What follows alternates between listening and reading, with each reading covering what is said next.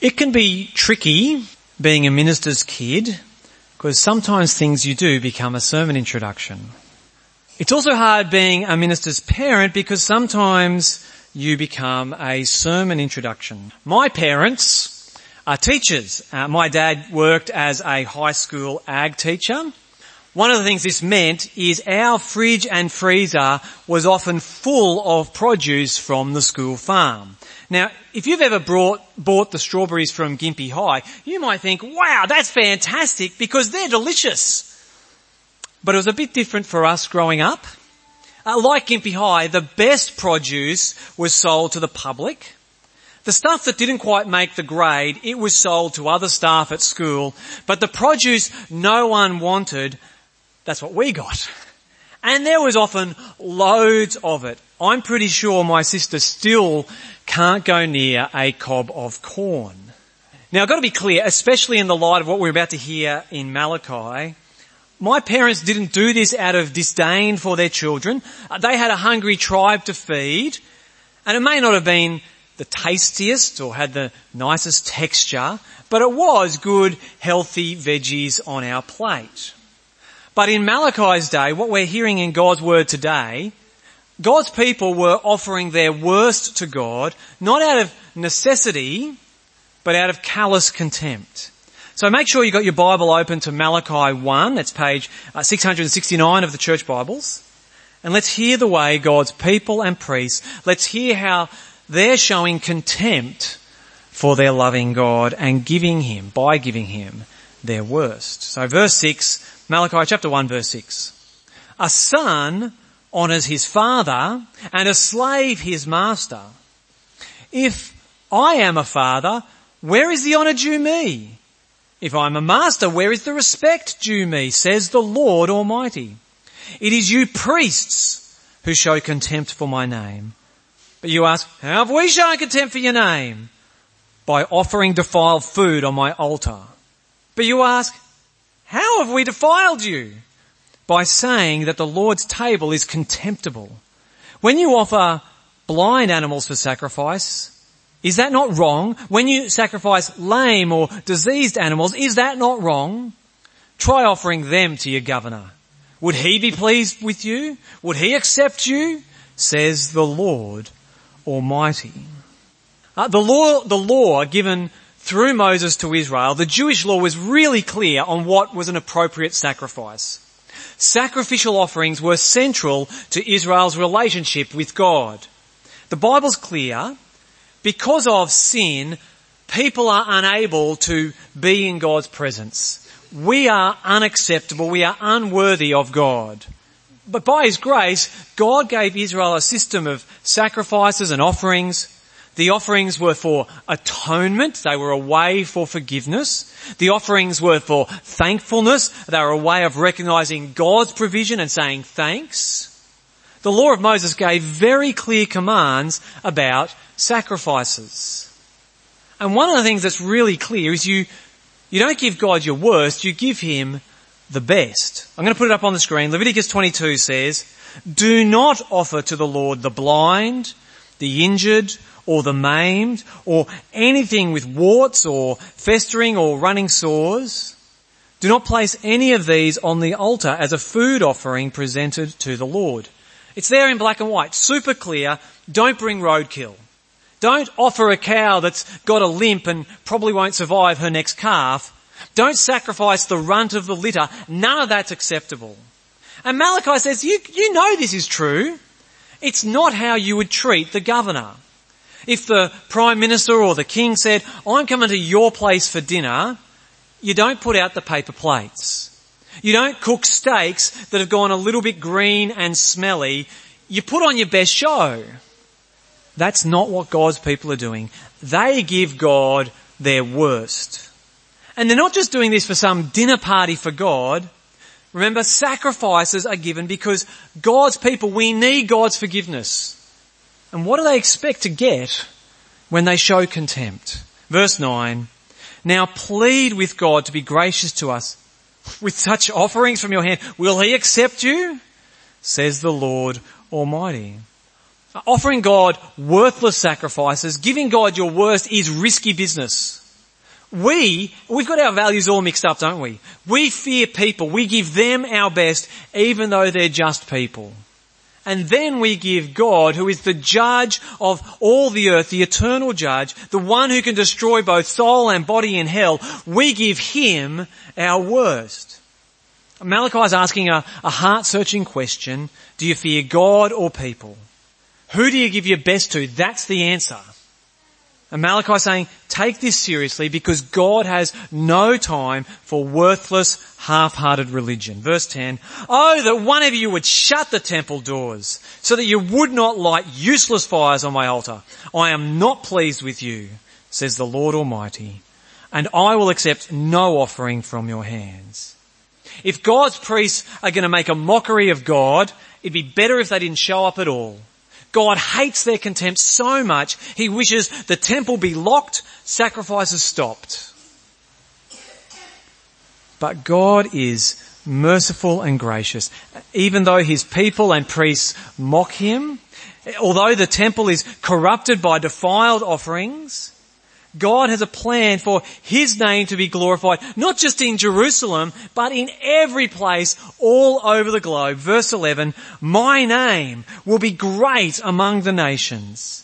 From where the sun rises to where it sets, in every place incense and pure offerings will be brought to me, because my name will be great among the nations, says the Lord Almighty. Now verse 11 is the key verse of this section. And so we're going to come back to it later, but for now, God's goal is global glory. But His people, His chosen and loved people, they don't care for His glory. Verse 12. But you profane it by saying, the Lord's table is defiled and its food is contemptible. And you say, what a burden. And you sniff at it contemptuously, says the Lord Almighty when you bring injured, lame or diseased animals and offer them as sacrifices? Should I accept them from your hands? says the Lord. Cursed is the cheat who has an acceptable male in his flock and vows to give it, but then sacrifices a blemished animal to the Lord. For I am a great king, says the Lord Almighty, and my name is to be feared among the nations. God's people don't care for his glory. The priests give God their worst. Sick, lame, roadkill is being presented to God. God's people have been shown incredible, immeasurable kindness and love by God. But instead of responding with true fear for God, they roll their eyes with contempt. Uh, verse 14 talks about the fear of God. And we see this language again in, in verse 5 of chapter 2. Uh, fear of God is something we struggle to get. Because if you're afraid of something, you, you run away. If you're afraid of the dark, you keep a light on at night. If you're afraid of spiders, you get the pest man out regularly to keep them away. But fear of God doesn't mean staying away from Him. Fear of God means we run to Him we come near to Him in deep, overwhelming love. Your mouth drops, your heart pounds because you feel the bigness of the, the glory and love of God. Your heart is overwhelmed with joy because this God loves you. Uh, there's a great recent book on the fear of God. Uh, the title is Rejoice and Tremble. It's by Michael Reeves. He's also got a shorter version called What is the Fear of the Lord. You can read the book, it's great, but I just love the title. Rejoice and tremble. That's what it means to fear God. To rejoice and tremble. Verse 14, God's plan, God's mission, He will be feared among the nations. His name will cause the world to rejoice and tremble. But in Malachi's time, God's people have no fear of God. They show contempt for God by giving their worst. There's no joy. There's no trembling. And the priests continue to give their worst by not only offering worthless sacrifices, but by also teaching lies. And so God will defile them. Verse 1. So this is Malachi chapter 2 verse 1. And now, you priests, this warning is for you. If you do not listen, and if you do not resolve to honour my name, says the Lord Almighty, I will send a curse on you and I will curse your blessings. Yes, I have already cursed them because you have not resolved to honor me. Because of you, I will rebuke your descendants. I will smear on your faces the dung from your festival offer, uh, sacrifices and you will be carried off with it. That's a bit gross, isn't it? I just want you to sit with that image. Your stomach might have turned with this picture, God smearing the priests' faces. It's a revolting image. But to ancient Israelite ears, it's worse. When an animal was offered as a sacrifice, the offal would be removed. I'm using a euphemism. You know what offal is. It was removed, taken outside the camp and burnt. So verse three, God isn't only threatening something smelly, He's saying because of their unclean hearts, the priest should be carried out, taken outside the city walls and burnt with the rest of the filth. Which introduces a serious problem for God's people. Because God has made a promise, a covenant with Levi, with the priestly tribe.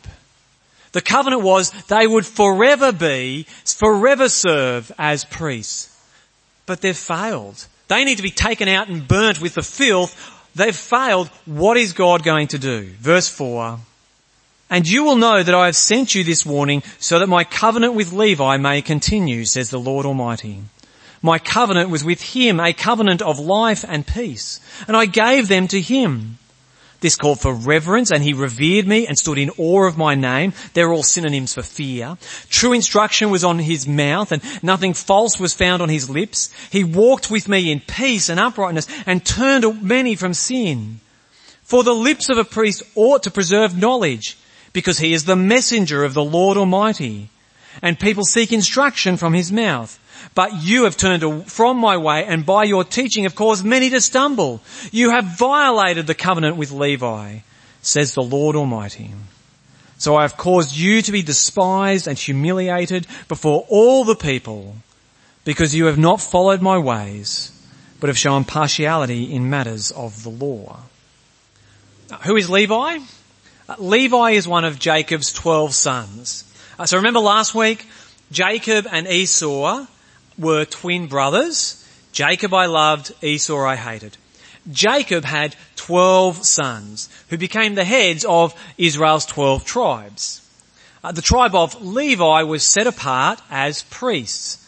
They've got two jobs, offer blameless, worthy sacrifices and teach God's people the truth. And God chose the tribe of Levi to do this forever. Verse 4. Now this covenant that's talked about here, it's not explicitly stated in the law of Moses. You read Genesis to Deuteronomy, you're not going to find covenant language applied to Levi. But in uh, Jeremiah 33, God links his covenant with David to his covenant with Levi. And God promises an eternal king and an eternal priest. So this is from Jeremiah 33. It's up on the screen. Uh, this is what the Lord says.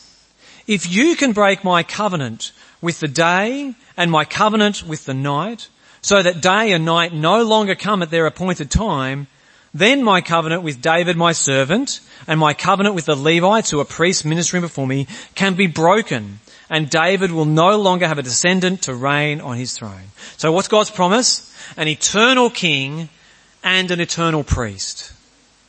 So do you see the problem in Malachi's day? They don't have a descendant a descendant of David on the throne. They don't even have a descendant of Abraham. They're ruled by the pagan Persian Empire. And although they've got Levitical priests serving in the temple, they're a disgrace. They happily offer God the worst his people bring. They fail to teach truth. They fail to uphold God's law. God just wants the temple shut down again. And this isn't the first time. In fact, throughout Israel's history, there have been moments of godly priests, but there have also been loads of corrupt priests, corrupt failures. So I think Mount Sinai, right at the beginning of the priestly service, Aaron, who became the first Levite consecrated as priest, Aaron builds the golden calf, leading God's people into idol worship. In the book of 1 Samuel, Eli is the priest, his sons are priests serving in the temple, but they steal from the sacrifices and they use their status to take advantage of women. And then we've got these priests in Malachi's days showing contempt. And that's just a sample of priestly failures. This is a serious problem. God's made a covenant, an eternal covenant with Levi, but priests continue to fail. And because of their failure, Malachi 2.1, God is going to curse them. Verse 3, He's going to shame them and make them unclean. In verse 9, they'll be despised and humiliated. God's people, God's priests have failed. And what's more, you and I, we know, even if God's people were offering quality bulls and goats, we know the, the blood of bulls and goats can never do the job. If you give an animal as a sin offering, how can it pay for the price of my sin against a holy God? If, if you give an animal as a thanksgiving offering, how can an animal be sufficient for everything God's done? For all of God's love for His people? Even if they're pure and spotless animals, even if the priests are the most holy of God's people, it's, it's not enough. As Isaac Watts wrote in When I Survey the Wondrous Cross, were the whole realm of nature mine, that would be an offering far too small. And he's right. What can we do? What chance do we have to be forgiven and be acceptable in God's presence? The good news is God has acted. God has graciously done what we need to do to deal with this problem. Now the priestly system given through Moses was God's grace. The problem isn't God's law. The problem is God's people and God's priests. The problem is they're as sinful as everyone else. The problem is the contempt they showed God continually, again and again. But the good news is Jesus. Jesus, God the Son, Jesus came as the best priest and perfect sacrifice. Uh, we read about this all the way through the book of Hebrews. Hebrews is fantastic on this. We're just going to look at Hebrews chapter 7. So please find it in your Bible. Uh, if you've uh, got one of these church Bibles, it's page 841. Hebrews chapter 7. Hebrews 7. Uh, we're going to start in verse 23. It is great news. God has provided a perfect priest and a sacrifice of infinite worth. So have a look from verse 23, Hebrews 7:23. Verse 23. Now there have been many of those priests since death prevented them from continuing in office. But because Jesus lives forever, he has a permanent priesthood. Therefore he is able to save completely those who come to God through him because he always lives to intercede for them. Such a high priest truly meets our need. One who is holy, blameless, pure, set apart from sinners, exalted above the heavens unlike the other high priests. He does not need to offer sacrifices day after day. First, for his own sins, and then for the sins of the people. He sacrificed for their sins once for all when he offered himself. For the law appoints as high priest men in all their weakness. But the oath, which came after the law, appointed the Son, who has been made perfect forever. Uh, so unlike the priests of Israel, Jesus doesn't offer an animal as sacrifice. Verse 27, Jesus offered himself, his own perfect, holy, righteous life. Uh, this is one of the reasons Jesus does, doesn't just materialize on earth on Good Friday, die on a cross and rise to life again. No, he lived an entire human life from the moment of his birth, even his conception, always perfect. Jesus always lived God's way from beginning to end. And he did this not living in some kind of privileged bubble. No, Jesus faced all kinds of external temptation. 40 days in the wilderness, echoing Israel's 40 years. In their 40 years, again and again they failed to obey God. But Jesus obeyed, even when personally tempted by Satan. I think it's right to say Jesus faced greater temptation than any one of us. We face temptation, uh, uh, but the pressure builds just a little bit and then we give in.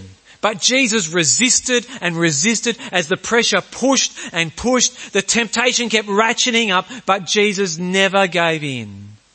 And so Jesus, throughout his life, remains perfect and spotless.